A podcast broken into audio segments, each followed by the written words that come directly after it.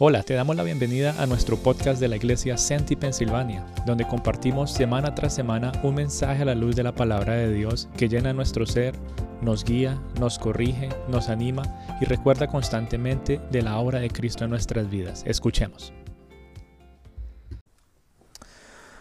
Bueno, ¿seguimos en Hebreos o nos pasamos a otro libro? ¿Qué dicen ustedes? Hebreos 4, estamos hoy en Hebreos capítulo 4, seguimos avanzando en este maravilloso libro. Sé que es a veces un poquito difícil de, entender, es un lenguaje que el autor usa de manera muy compleja, pero hemos tratado como de analizarlo a la luz del Antiguo Testamento y otros pasajes de la Biblia para llegar a entenderlo un poquito más eh, claro. Entonces, eh, seguimos en Hebreos capítulo 4 en el día de hoy, ya teniendo en mente que en los primeros capítulos nos llevó a meditar, ¿verdad?, sobre Cristo como la mejor opción. Si se acuerdan que hablábamos, eh, muchas personas caían en duda de saber si Jesús era realmente la mejor opción. Y en los primeros capítulos el autor como que nos, nos lleva a entender que realmente esa es la mejor opción para nuestras vidas. Y después empezó a trazar una línea. No solamente es la mejor opción, sino que necesitas perseverar en esa decisión que has tomado, porque muchos, aunque saben que es la mejor decisión, con el pasar del tiempo llega la duda, llegan los problemas, llega la frustración y empieza a dudar uno si lo que yo, em, la decisión que yo tomé realmente es buena. Y es la misma palabra de Dios la que nos empieza a llenar a nosotros de confianza, nos llena de confianza para seguir perseverando en esa decisión que tú y yo tomamos de seguir a Cristo, de abrir nuestra vida a Él y llegar a ser sus hijos. Y por eso el libro de Hebreos hace un buen trabajo para guiar a las personas a que no nos apartemos, no nos apartemos y no nos llenemos de duda eh, como llegó a ser el pueblo de Israel, si se acuerdan como hablamos la semana pasada, fue un pueblo que lo tuvo todo, fue un pueblo que tuvo la presencia de Dios, fue un pueblo que fue escogido por el Señor y aún así se llenó de duda y en lugar de glorificar y creer en el Señor, empezaron fue a quejarse y buscar otras opciones que el mundo les ofrecía. No llegaron a ese lugar de reposo, como dice la palabra de Dios, no llegaron a ese descanso eterno, sino que murieron en el desierto. Y en el día de hoy tú y yo estamos en un desierto de pecado, pero en Cristo tenemos un lugar de reposo, tenemos un lugar reservado para nosotros. Tenemos un lugar donde nuestra seguridad de salvación está ahí. Hay seguridad completa para ti y para mí de saber que ya somos salvos. Y ahora entonces somos motivados a vivir de una manera diferente. Somos motivados a vivir como Jesús, eh, siendo el centro de nuestras vidas, ese eje central de todo lo que tú y yo hacemos aquí en la tierra. Y el autor de Hebreos entonces sigue mostrándonos de manera maravillosa la supremacía de Cristo. Cuán grande, cuán maravilloso, cuán majestuoso es Cristo Jesús para nosotros. Y empezó a hablar que Jesús es superior, es más grande que los ángeles, Jesús es más grande que los profetas, es más grande que Moisés, es superior a todo lo que tú y yo nos imaginamos. Y ahora toca un punto importante y es que Jesús es el supremo y sumo sacerdote. Está tratando a, lo largo de Hebreos 4 y 5 de mencionar el sacerdocio de Jesús, aquel sumo sacerdote que fue designado por Dios. Entonces vamos a leer Hebreos capítulo 4, donde tienen sus Biblias, Hebreos 4, del versículo 14 al 16.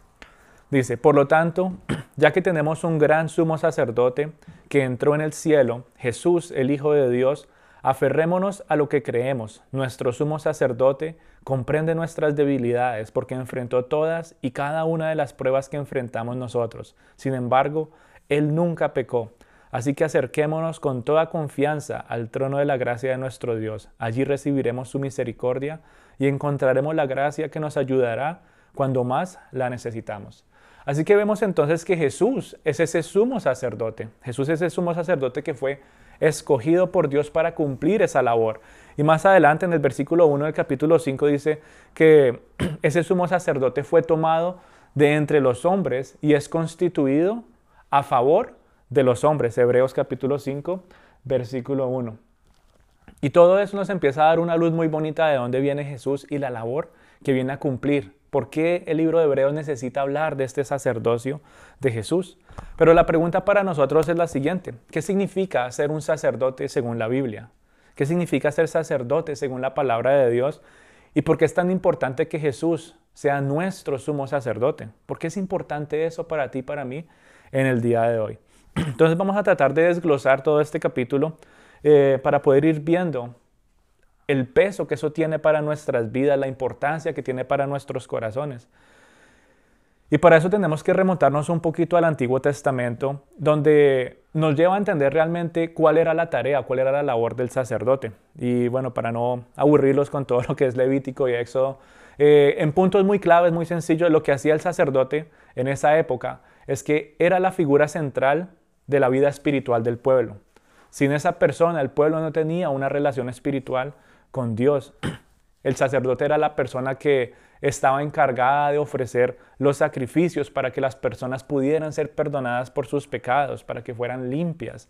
El sacerdote también era el mediador entre el pueblo y Dios, es decir, era esa persona que iba a hablar con Dios eh, y se presentaba a Dios por el pueblo. Entonces era ese mediador que el pueblo necesitaba. Pero no solamente eso, sino que el sacerdote también tenía una tarea importante que era enseñarle a las personas los caminos de Dios. Era una tarea importante que él tenía. Era una tarea también que llevaba a motivar a las personas a adorar con un corazón y una entrega total al único Dios, el Dios que los había sacado de Egipto, el Dios que los había sustentado en el desierto, el Dios que les había ofrecido absolutamente todo. Y la tarea del sacerdote era esa, era mantener a las personas en ese camino, recordar constantemente la grandeza de Dios, la misericordia de Dios, era la persona que los motivaba a adorar, a darle las gracias al Señor en medio incluso de las necesidades. Y aun cuando ellos fallaban, era la persona que iba a ofrecer sacrificios para que ellos fueran perdonados. Entonces era una figura importante, era una figura central en el pueblo de Dios. y era una persona que era escogida de dentro del mismo pueblo de Dios. No era alguien que era ajeno a las personas. Era alguien que entendía lo que el pueblo estaba pasando. Era alguien que también había vivido, em, podríamos decirlo, en su propia carne, lo que el mismo pueblo había experimentado.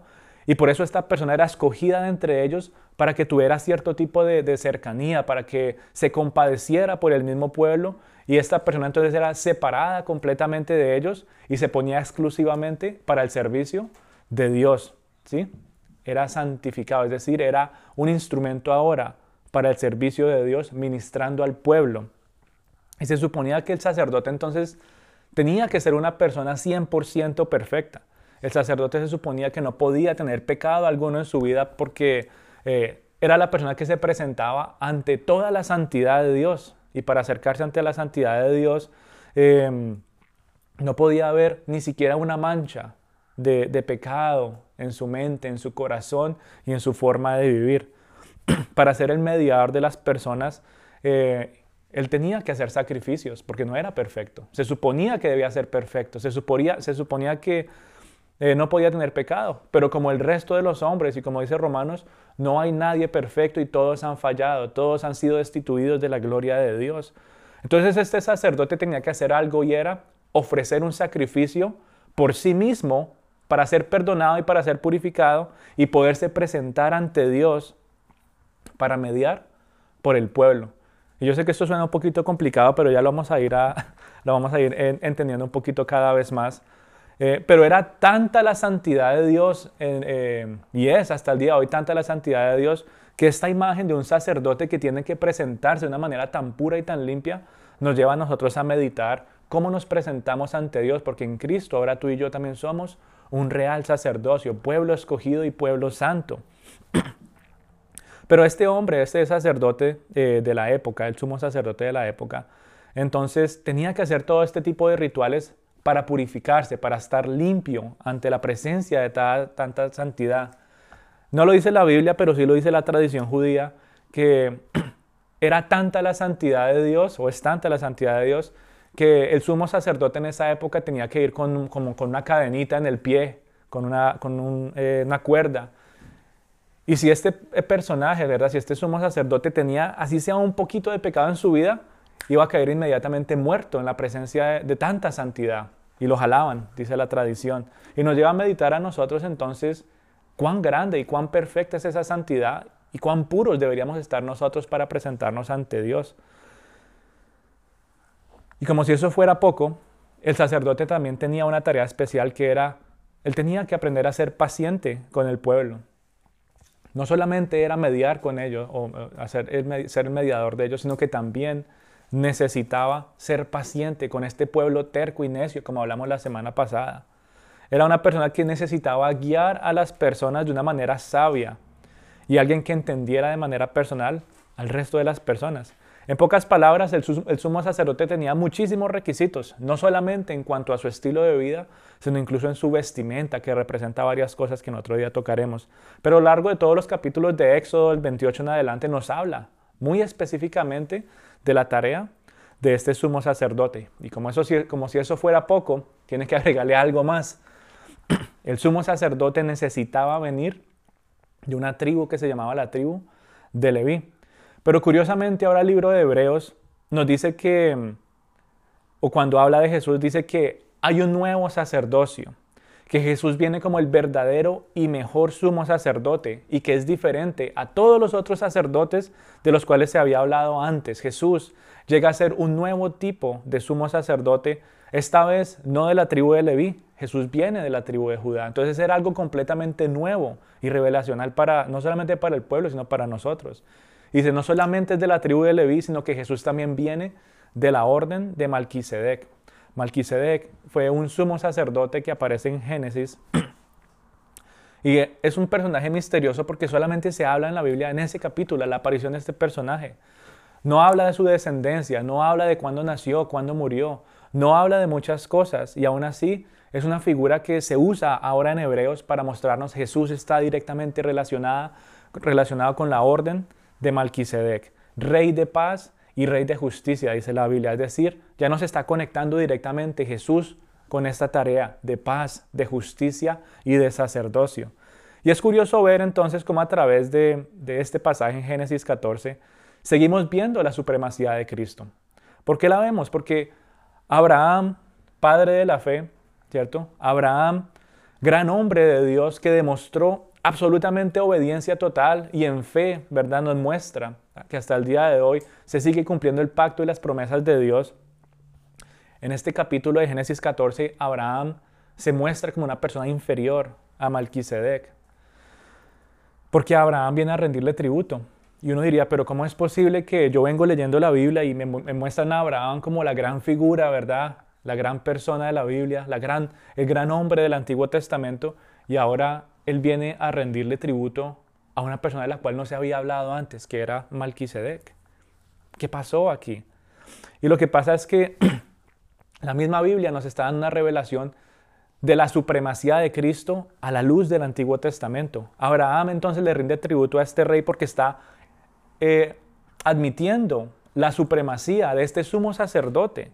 Y cuando Abraham le rinde tributo a Malquisedec, eh, también está dándonos a entender que toda su generación, toda la descendencia de Abraham, es que es inferior a Malquisedec. Es decir, Malquisedec es mejor que Abraham, Malquisedec es mejor que toda la descendencia de Abraham. Y la tribu de Leví era parte de la descendencia de, de Abraham. Así que en otras palabras, Malquisedec es superior a todos los sacerdotes de la tribu de Leví. Y nos muestra entonces que Él fue superior a los profetas, nos muestra que Él fue superior al resto de todos los otros sacerdotes que en algún momento ministraron al pueblo de Dios. Y así que como Jesús es de la orden de Malquisedec, entonces eh, de igual manera nos permite ver que el sacerdocio de Jesús es eterno, no tiene principio y no tiene fin. Y cuando ustedes leen en Génesis 14 la descripción de, de Malquisedec, eh, y ahorita la vamos a ver también en Hebreos, nos muestra em, una vida indestructible, una vida que nunca se acaba, una vida de alfa y omega, principio y fin. Él es el principio y fin. Y este real sacerdocio de Jesús nos lleva a entender a nosotros que realmente no teníamos que esperar por nada más. Él es el único sacerdote donde nuestro corazón debería estar puesto, el único que realmente iba a cumplir todas esas tareas que eh, todos los sumos sacerdotes de la tribu de Leví, llegaron a fallar. El sacerdocio entonces de eterno de Jesús eh, nos muestra que Él es superior a todos, absolutamente todos los sumos sacerdotes juntos. Y el sacerdote, em, el sacerdocio de Jesús también nos lleva a entender que em, hasta el día de hoy sigue existiendo, solamente en Cristo. Cristo es nuestro sumo sacerdote. ¿Dónde están los sacerdotes de la tribu de Leví en el día de hoy? Todos están muertos. Seres humanos como tú y yo que por algún tiempo ejercieron su tarea, claro, pero morían. Eran sacerdotes que pecaban, eran sacerdotes que cambiaban, que actuaban según su conveniencia.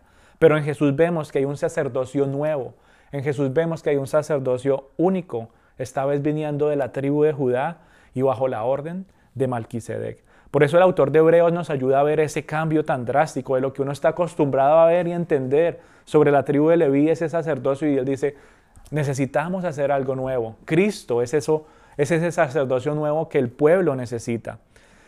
¿Y por qué es importante? Bueno, dice Hebreos 7, versículo 14, seguimos en Hebreos, dice, porque se ha manifestado que nuestro Señor vino de la tribu de Judá, de la cual, habló de la cual no habló Moisés sobre el sacerdocio. O sea que incluso ellos ya sabían que era, em, no loco, pero era imposible que saliera un sacerdote de la tribu de Judá. Y dice, Moisés ni siquiera habló de esto. Pero el autor de Hebreos sigue hablando, dice, pero a semejanza de Malquisedec se levanta un nuevo sacerdocio, no constituido conforme a la ley, sino según el poder de una vida indestructible, es decir, por toda la eternidad. El versículo 23 sigue diciendo, dice, hubo muchos sacerdotes bajo el sistema antiguo, porque la muerte les impedía continuar con sus funciones, pero dado que Jesús vive para siempre, su sacerdocio dura para siempre. Por eso Él puede salvar una vez y por toda la eternidad a los que vienen a Dios por medio de Él, que viven para siempre, a fin de interceder con Dios a favor de ellos. Y es importante este pasaje porque dice, esta es la clase de sumo sacerdote que el pueblo necesitaba. Esa es la clase de sacerdote que tú y yo necesitamos. ¿Por qué? Porque Jesús es santo y no tiene culpa, dice la Biblia en el versículo 26, no tiene mancha alguna de pecado. Él ha sido apartado de los pecadores y se le ha dado un lugar de alto honor en el cielo. Dice, a diferencia de los demás sumos sacerdotes, él no tiene ya necesidad de ofrecer sacrificios por sí mismo. en esa época, si, alguien llegara a ser el sumo sacerdote, por ejemplo, de, de esta reunión, esa persona sabía que no era perfecta y qué tenía que hacer para presentarse a Dios. Primero ofrecer un sacrificio por sí mismo y después un sacrificio por los demás. Jesús no tuvo que hacer eso. Él no tuvo que buscar algún sacrificio para que lo limpiaran a él porque él manejó su vida eh, con cabalidad, cumpliendo al pie de la letra la santidad de Dios. Entonces vemos en este pasaje que hay cosas importantes que este nuevo sacerdocio hace para nosotros y lo primero es que nos salva, ¿sí? Es el nuevo sacerdocio nos salva a nosotros. Es un sacerdocio que dura para siempre. Es un sacerdocio que intercede por nosotros por toda la eternidad y es un sacerdocio que es puro y santo. Familia, ese es el tipo de sacerdocio que tú y yo necesitamos. Ese es el tipo de sacerdocio al cual tú y yo necesitamos perseverar, seguir y poner nuestros ojos solamente en Cristo y su supremacía. El pueblo de Dios necesitaba ese tipo de sacerdote porque desafortunadamente el sacerdocio de la tribu de Leví se corrompió y Dios tuvo que humillar a todas estas personas que se suponía iban a ser una figura de salvación para el pueblo. Dios tuvo que humillar a todas estas personas que se suponía iban a guiar a su pueblo a la luz de su palabra. Dios tuvo que castigar y humillar a esas personas que se suponía que iban a estar intercediendo por las necesidades de los demás. Y qué mejor ejemplo que las palabras del, profeta Malaquías en el capítulo 2 dice, palabras muy fuertes que el mismo Dios le está hablando a estos sumos sacerdotes. He aquí, yo os dañaré la cementera y os echaré el rostro al estiércol, el estiércol de vuestros animales sacrificados, y seréis arrojados juntamente con él. Eran sacerdotes que sabían que el pueblo tenía pecado y que tenían que hacer un sacrificio, sabían que tenían que ofrecer lo mejor para que ellos fueran perdonados. Pero ¿qué hacían estas personas? Iban y sacrificaban animales ciegos, animales enfermos, iban a sacrificar lo mínimo. Y, Dios les dice, Ustedes van a ser arrojados juntos con esos sacrificios y ustedes van a ser humillados cuando les ponga el estiércol en sus rostros, porque ese no es el sacerdocio que yo estoy buscando. Y compara la impureza del corazón del ser humano y un paralelo muy fuerte con la santidad del Señor. ¿Cómo así que esta persona ahora es humillada de esa manera? Bueno, es humillada de esa manera porque no cumplió a cabalidad lo que se suponía que debería hacer.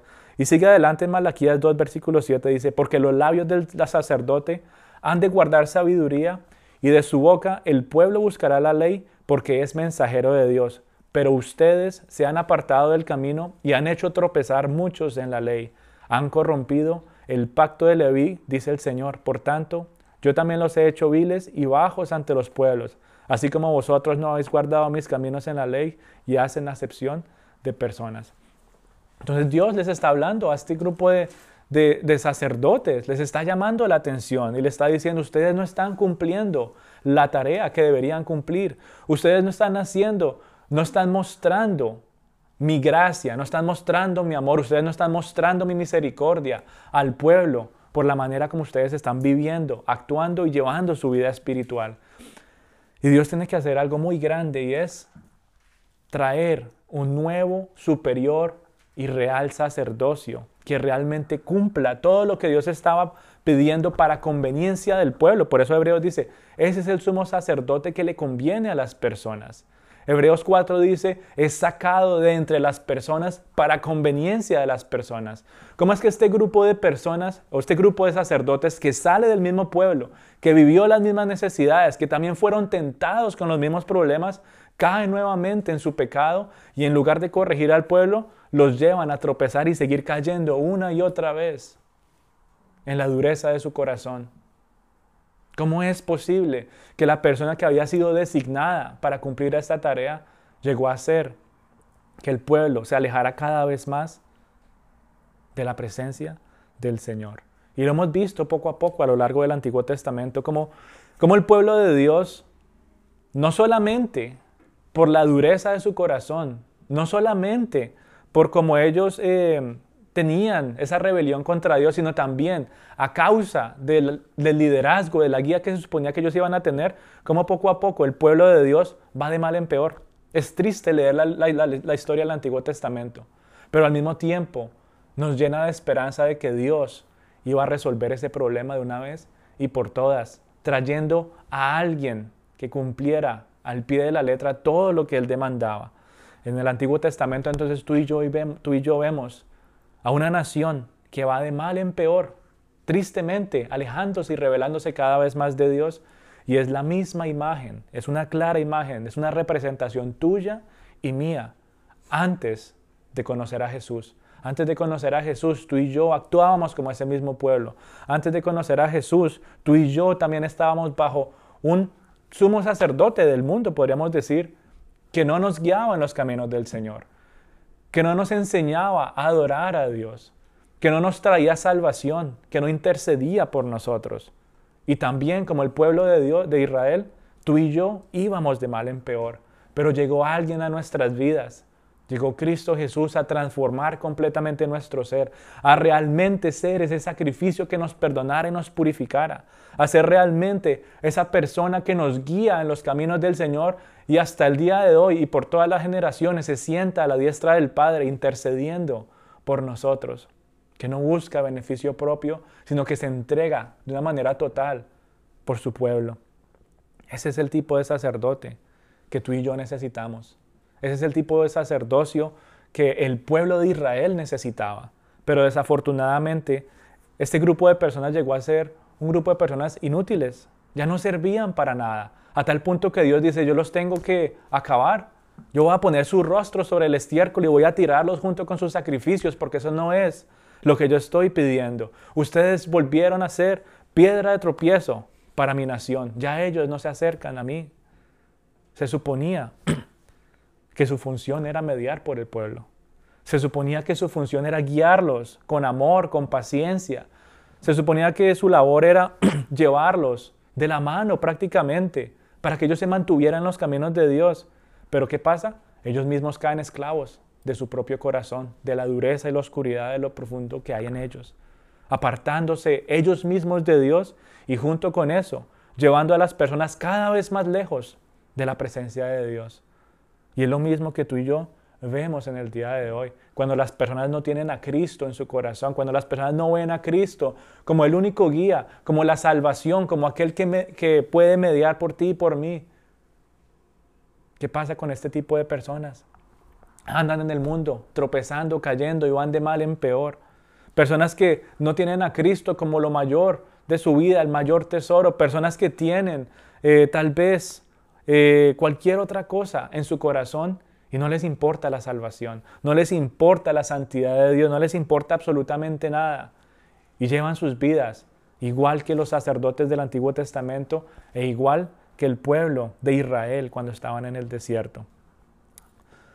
Y poco a poco el ser humano se va alejando cada vez más de la voz de Dios, ya no solamente del camino del Señor, sino también se va alejando de la voz que dice, vuelve a mí, vuelve a mí y yo te restauraré, vuelve a mí y yo te sanaré, vuelve a mí y yo te daré salvación. Y poco a poco el ser humano, en lugar de escuchar esa voz, se sigue revelando una y otra vez.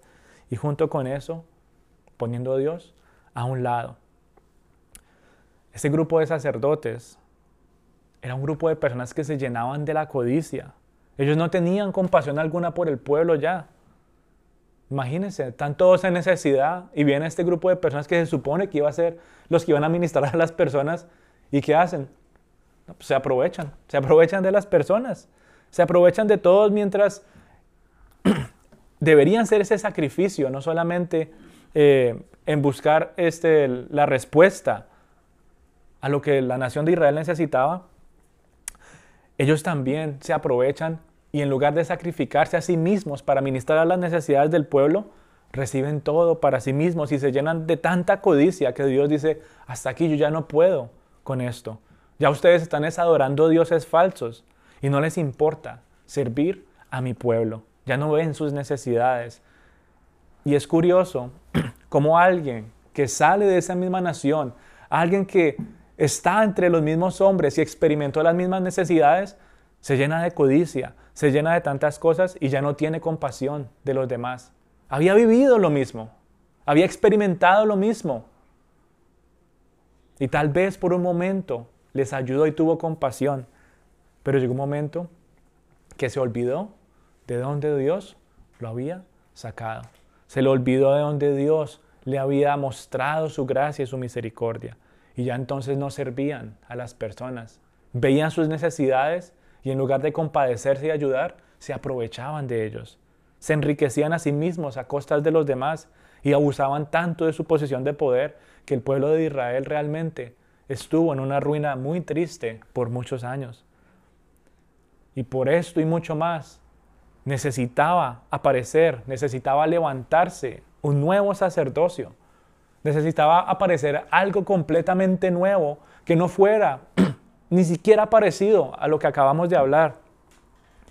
Y se levanta entonces este nuevo sacerdocio que cumple al pie de la letra todo y aún más de lo que se le había pedido a esa vieja línea de, sacerdotes. Porque esos viejos tipos de sacerdotes ya no le convenían al pueblo.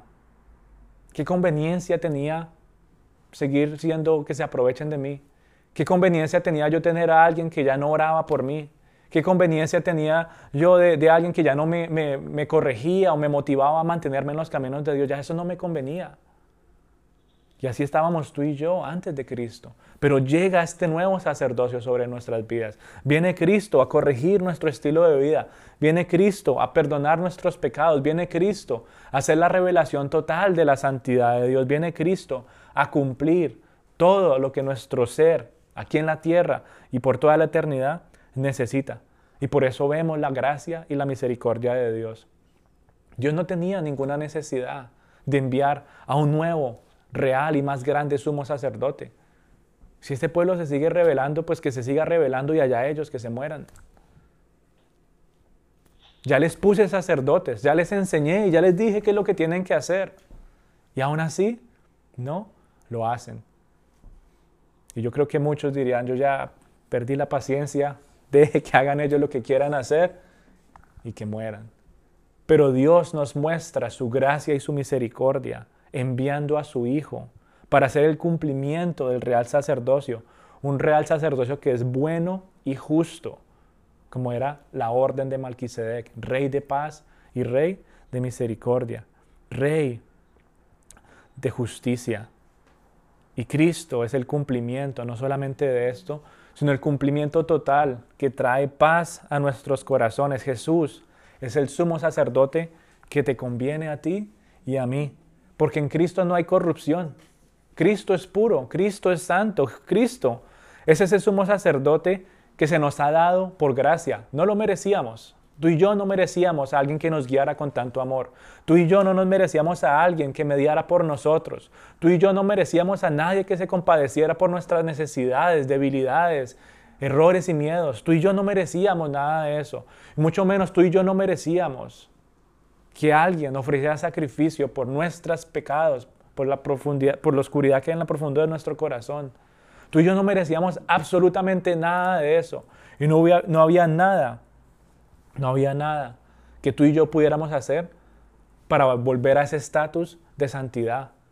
Si hubiéramos entrado al lugar santísimo en ese momento, hubiéramos caído muertos inmediatamente. Esa es la paga del pecado. Esa es la paga de la impureza. Esa es la paga de un estilo de vida que no glorifica el nombre de Dios. Y por eso, bueno, la tradición dice que, bueno, no sé si el sacerdote se presentó y, y se murió allá. Bueno, saquémoslo y traigan a otro.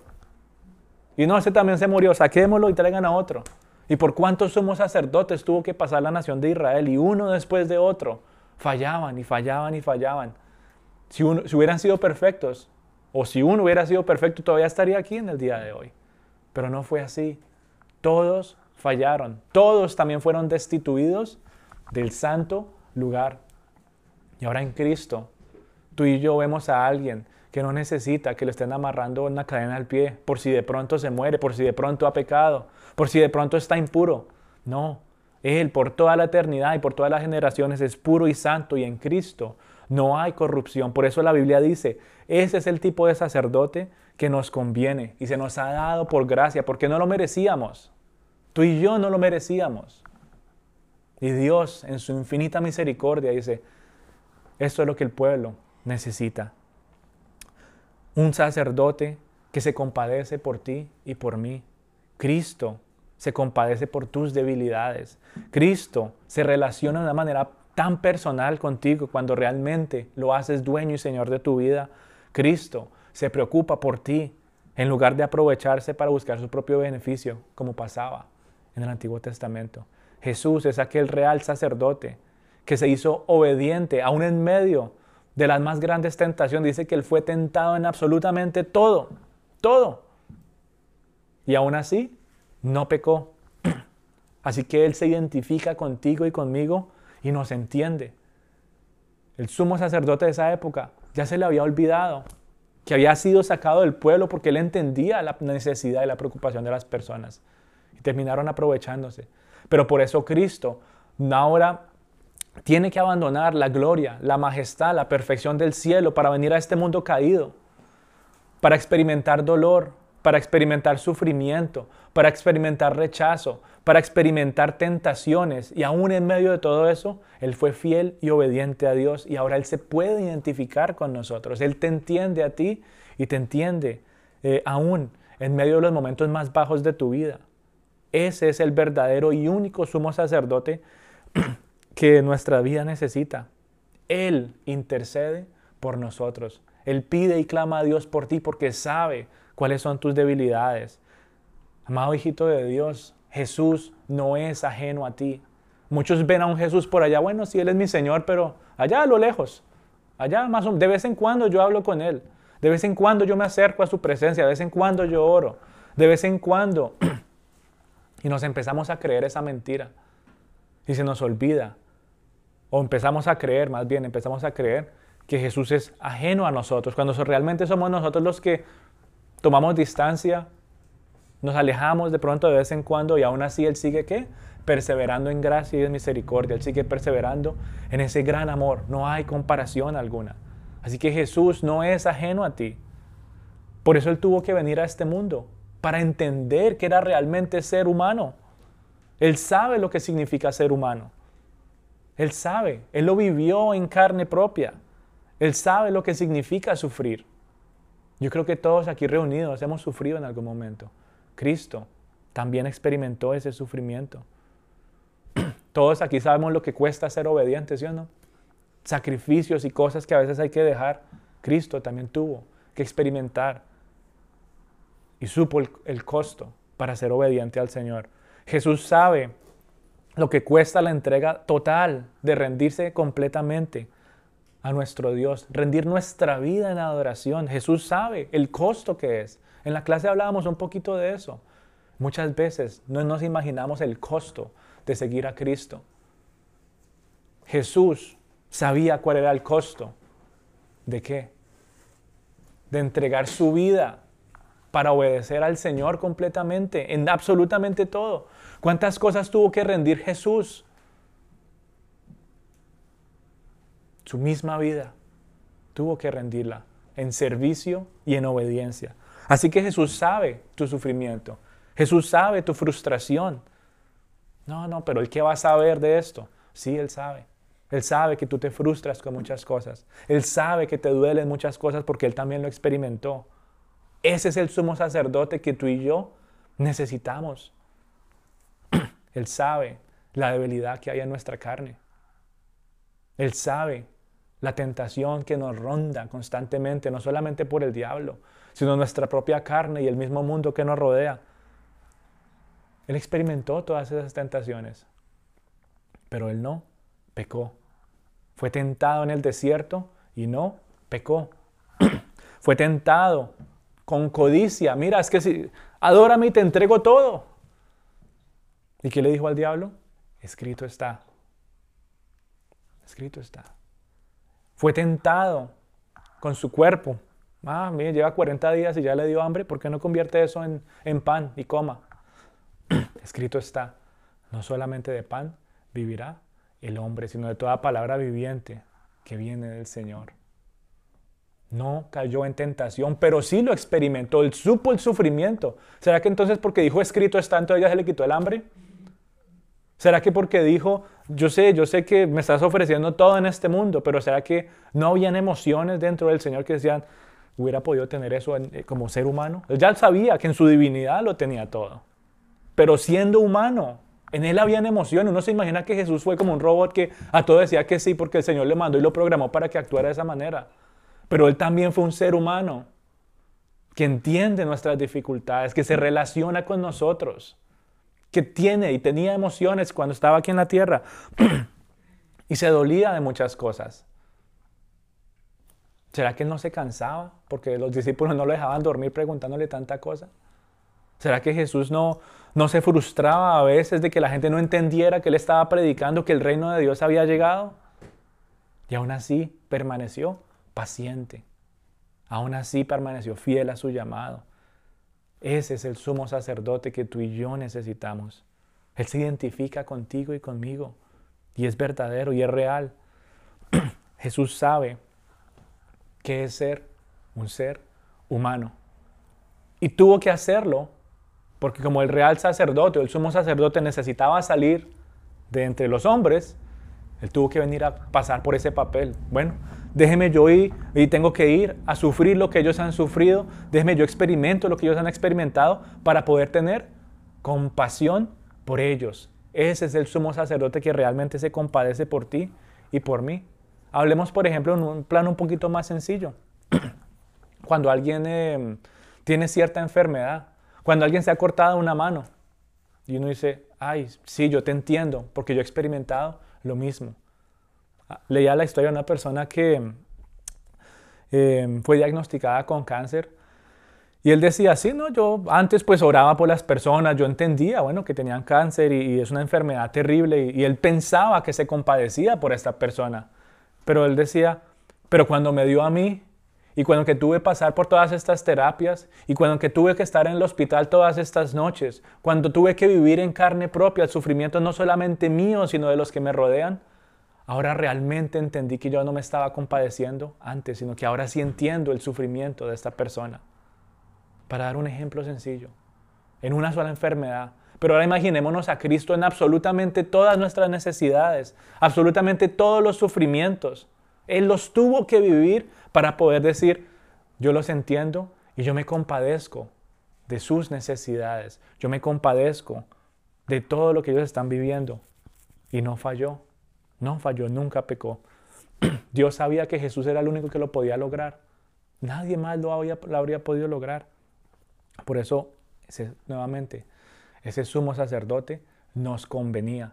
Y si tú todavía no tienes ese sumo sacerdote en tu vida, es el sumo sacerdote que te conviene, siendo aquel que, como dice Hebreos 5.7, en los días de su carne, es decir, cuando Él fue hecho hombre y estuvo aquí en la tierra, ofreciendo ruegos y súplicas con gran clamor y lágrimas al que lo podría librar de la muerte, fue oído a causa de su temor reverente. Es decir, él siempre tuvo una relación directa con Dios y constantemente oraba, ¿sí? constantemente clamaba, no solamente por sí mismo, sino por nosotros.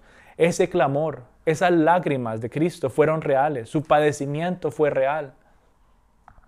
Y tenemos que entenderlo y tenemos que traerlo no solamente a nuestra imaginación, sino a nuestro corazón, de que las lágrimas de Cristo por ti y por mí fueron reales, de que su clamor en Getsemaní por ti y por mí fueron reales. ¿Cómo no le iba a doler todo lo que estaba por venir? ¿Cómo no le iba a causar aflicción todo lo que él ya sabía que iba a pasar? Y dice, Señor, pero que se haga tu voluntad y no la mía. El sumo sacerdote que en vez de, lugar, en vez de buscar su propia satisfacción, en vez de buscar su propio beneficio, ¿qué dice? Sí, Señor, yo me rindo a tu voluntad y aunque me cueste mi propia vida, aunque me cueste mi propia vida, yo me entrego por este pueblo que necesita un sumo sacerdote. Y aún así, aún así después de haber llorado de tal manera, aún así después de clamar, aún así después de ofrecer sus ruegos y vivir tanto sufrimiento en su carne, dice Isaías que él fue despreciado y rechazado. Y hasta el día de hoy hay muchos que lo siguen despreciando y hay muchos que no les importa. Dice, fue despreciado y rechazado, varón de dolores, conocedor del dolor más profundo. Y nosotros le dimos la espalda y desviamos la mirada y fue despreciado y no nos importó. Fuertes palabras. Que nosotros éramos eso antes de entender lo que Él había hecho por nosotros. Pero ahora tú y yo no lo rechazamos. Ahora hay esperanza en Él, porque entendemos su sufrimiento, entendemos sus dolores, entendemos todo lo que Él tuvo que hacer para que tú y yo fuéramos salvos, para que tú y yo tuviéramos libertad con Dios. Por eso Jesús nunca dejó de ejercer su llamado. ¿Qué tal Jesús? No, pero como yo, yo no les importo y como me están despreciando, entonces yo ya no voy a la cruz, Señor. No, yo no. Mande a otro. Que no, pues que se mueran ellos ya. Yo, yo vine, yo traté de revelarme, yo traté de mostrarles a ellos amor, gracia y misericordia y no me siguen rechazando. Yo mejor yo no voy por allá. Eso lo hubiera hecho un real sacer, un sumo sacerdote del Antiguo Testamento, del Antiguo de Leví. Pero ahora viene Jesús, un nuevo sumo sacerdote de una nueva orden que nunca se acaba y que realmente se sacrifica a sí mismo por su pueblo y dice, ok, yo voy. Ese es el clamor y el dolor más profundo y lo vemos claramente en el huerto de Getsemaní, rindiéndose completamente a la voluntad de Dios por nuestra conveniencia. No le convenía a Él, nos convenía a nosotros. Nos convenía a nosotros. Y Él dispone de sí mismo como ese sacrificio perfecto para que nuestra relación con Dios fuera qué? Restituida, restaurada.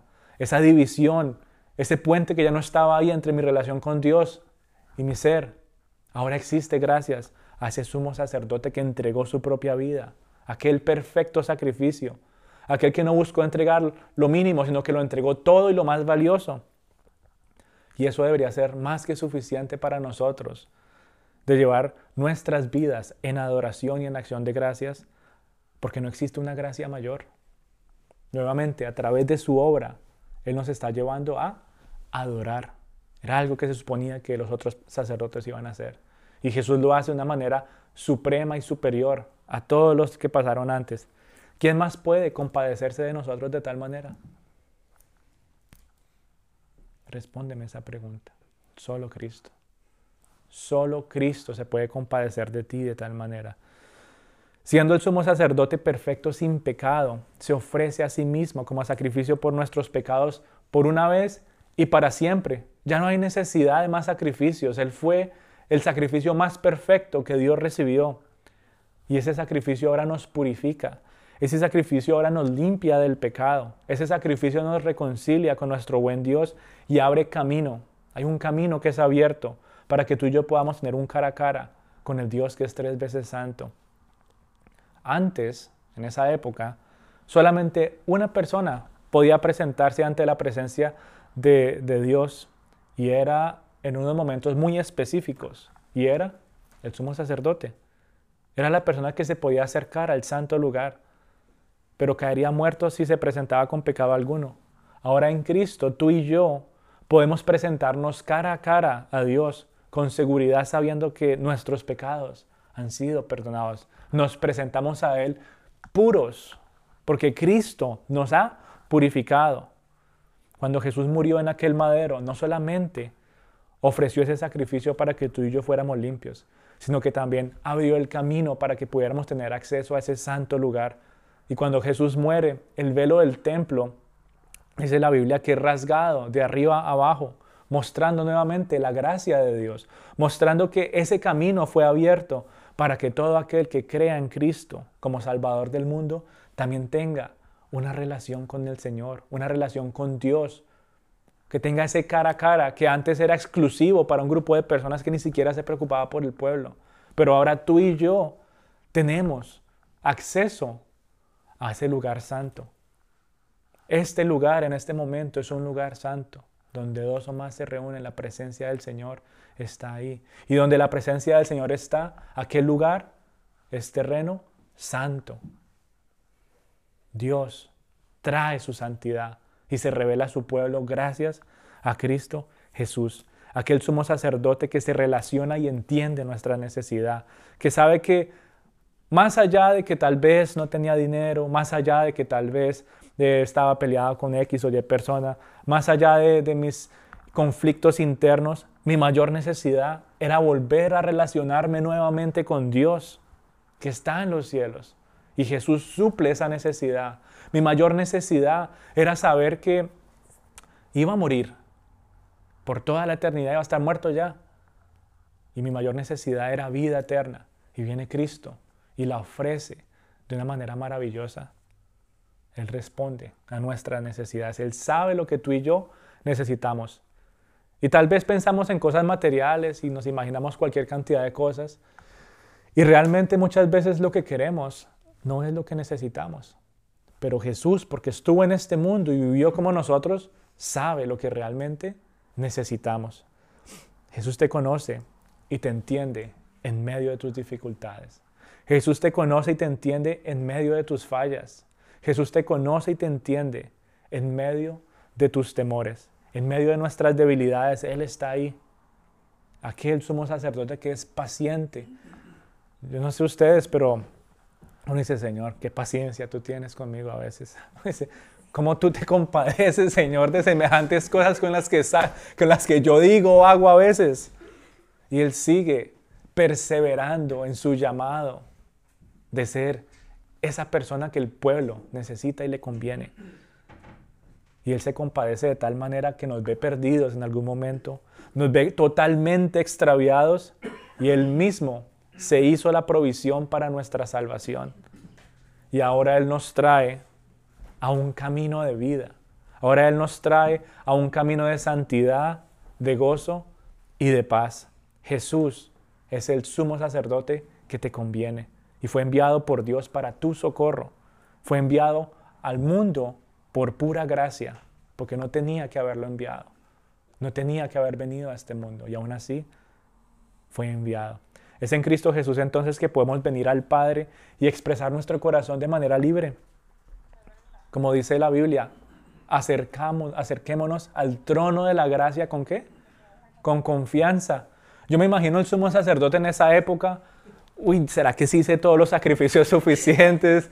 Es que el solo hecho de que ponga el pie ahí ya, yo no sé, de pronto me va a morir. ¿Qué confianza tenía eso? Pero ahora en Cristo Tú y yo tenemos esa confianza de que Cristo pagó el precio completo para que fuéramos completamente purificados y ahora entramos al trono de su gracia con seguridad, con confianza, no solamente sabiendo que tenemos vida eterna, sino que podemos hablar abiertamente con Él. Nuestras oraciones son un reflejo de esa confianza que Cristo nos ha dado. Nos acercamos confiadamente al trono de la gracia. Un lugar exclusivo para unos cuantos. Una época, solo algunos tenían acceso, pero ahora en Cristo, tú y yo tenemos acceso al trono de la gracia. Y qué bonita reflexión es que a través de Hebreos podamos ver esto. No solamente lo que Dios hizo a través de Jesús aquí en la tierra, sino lo que nos motiva a hacer y cómo seguir viviendo ahora como real sacerdocio. Dice primera de Pedro que tú y yo somos real sacerdocio, pueblo escogido. Y ahora tú y yo estamos llamados a reflejar la imagen de ese sumo sacerdote, Cristo Jesús, aquí en la tierra. Tú y yo entonces necesitamos actuar de la misma manera, que de nuestra boca salga enseñanza de la palabra de Dios, que nuestra vida sea para guiar a los demás en los caminos del Señor, que nuestra vida sea de adoración genuina para el Señor, que nuestra vida se compadezca e incluso muchas veces tenga que sacrificarse a sí misma por el beneficio de los demás. Y solamente lo logramos cuando constantemente volvemos al trono de la gracia y le decimos, Señor, necesito más de ti. Necesito más de tu gozo y necesito más porque en mis propias fuerzas, Señor, yo no puedo. En mis propias fuerzas caigo. Pero tú, Señor, tú puedes llevarme a cumplir ese llamado, así como Cristo lo hizo. Y eso entonces nos lleva a nosotros a estar completamente agradecidos. Meditemos en unos momentos en la relación que podemos tener con Dios. Yo no sé si ustedes han escuchado o, nos ha pasado en algunos casos, ore usted por mí, que el Señor lo escucha más a usted. Y el sumo sacerdote, Cristo Jesús, te está diciendo, no, tú también lo puedes hacer. Tú también tienes acceso al trono de la gracia y puedes presentarte con confianza, porque ahora Él también te escucha a ti. Ahora Él también puede ver tu corazón completamente abierto expresando todo lo que hay en tu interior. Ya no puede haber temor. Si tú realmente has recibido a Cristo en tu corazón, si tú realmente has entendido su supremacía y su labor, tú te presentas ante Dios con confianza y con seguridad. Tú te presentas ante Dios con amor. Tú te presentas ante Dios, obviamente, con un temor santo, pero te presentas con libertad. Señor, gracias por recibirme en este lugar. Y como si eso fuera poco, ¿qué más hace este sumo sacerdote por nosotros? Dice que cuando Él vino a esta tierra, se compadeció por nosotros, se ofreció como sacrificio, murió, al tercer día resucitó. Dice que estuvo 40 días en la tierra y después ascendió a los cielos. Y hasta el día de hoy, ¿saben dónde está? Sentado a la diestra del Padre, orando por nosotros. ¿Cómo se dice? intercediendo por nosotros. Yo no sé, pero uno diría, bueno, ya acabé aquí en la tierra, ya se me acabó, ya, ya, descanso. Ya yo dejé hasta aquí. Pero ese no es Jesús. Jesús es eterno, orden de Malquisedec por toda la eternidad, sin principio y sin fin. Y sigue cumpliendo su labor hasta el día de hoy como sumo sacerdote, intercediendo por ti y por mí. Y aunque tal vez tenemos acceso a Dios, muchas veces nos quedamos callados y no decimos nada. Pero Jesús nos sigue viendo y Jesús está en nuestras vidas y nos sigue guiando y, se sigue dando cuenta de nuestras necesidades y Él intercede por ti y por mí. Qué increíble qué hermoso poder pensar que Jesús sigue haciendo algo por mí. El Evangelio, mi amada familia, es mucho más que pensar que Jesús murió en el madero y me perdonó.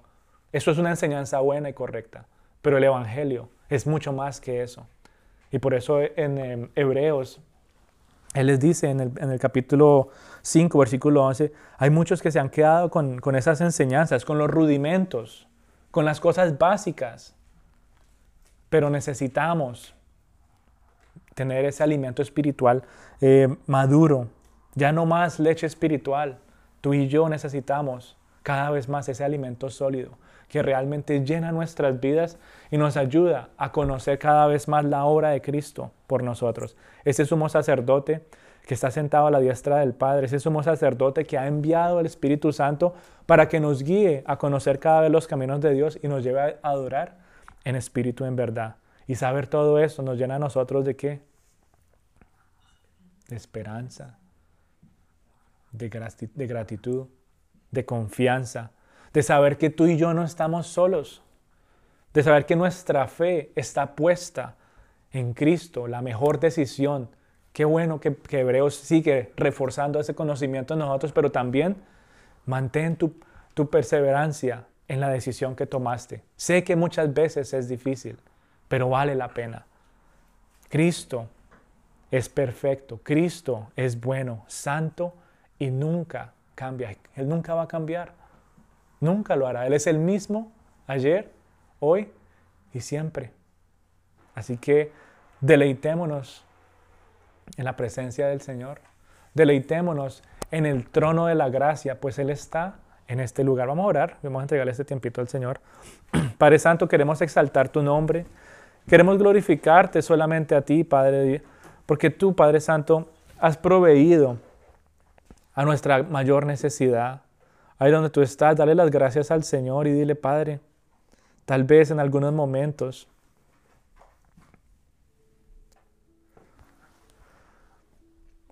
mi corazón se ha alejado. Tal vez en algunos momentos, Señor, he dejado de escuchar el susurro de tu voz.